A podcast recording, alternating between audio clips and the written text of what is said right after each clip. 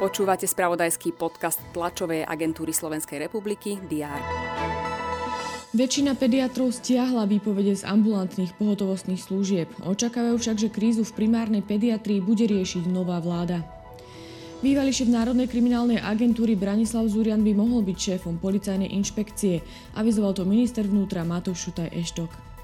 Poberatelia akejkoľvek formy dôchodku dostanú vyplatený 13. dôchodok v roku 2024 v plnej výške priemerného dôchodku za predchádzajúci rok. Zmenu by mohol parlament schváliť počas prvých troch mesiacov nasledujúceho roka. Aj tieto správy priniesol uplynulý deň, je útorok 31. november. Vítajte pri prehľade očakávaných udalostí. Prezidentka Zuzana Čaputová počas dňa vymenuje sudcov všeobecných súdov.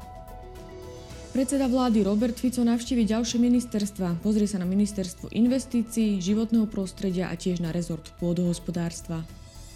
Minister vnútra Matúš Šutaj Eštok a vedenie polície budú informovať o výsledkoch nočnej akcie zameranej na nelegálnu migráciu. Bezpečnostná rada OSN bude počas dňa rokovať o Ukrajine.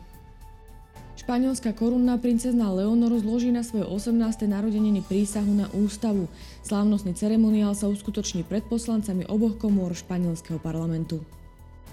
Sledovať budeme aj prvú fázu kvalifikácie na futbalové majstrovstva Európy hráčov do 17 rokov. Naša reprezentácia nastúpi popoludní proti Španielsku, no a naše futbalistky zabojujú v štvrtom kole Ligy národov proti Rumunsku. Počas dňa bude prevažne zamračené a prechodný dážď. Teploty sa budú pohybovať od 10 do 15 stupňov Celzia. To bolo na dnes všetko. Aktuálne informácie prinesieme počas dňa v spravodajstve TASR a na portáli teraz.sk. Prajem pekný deň.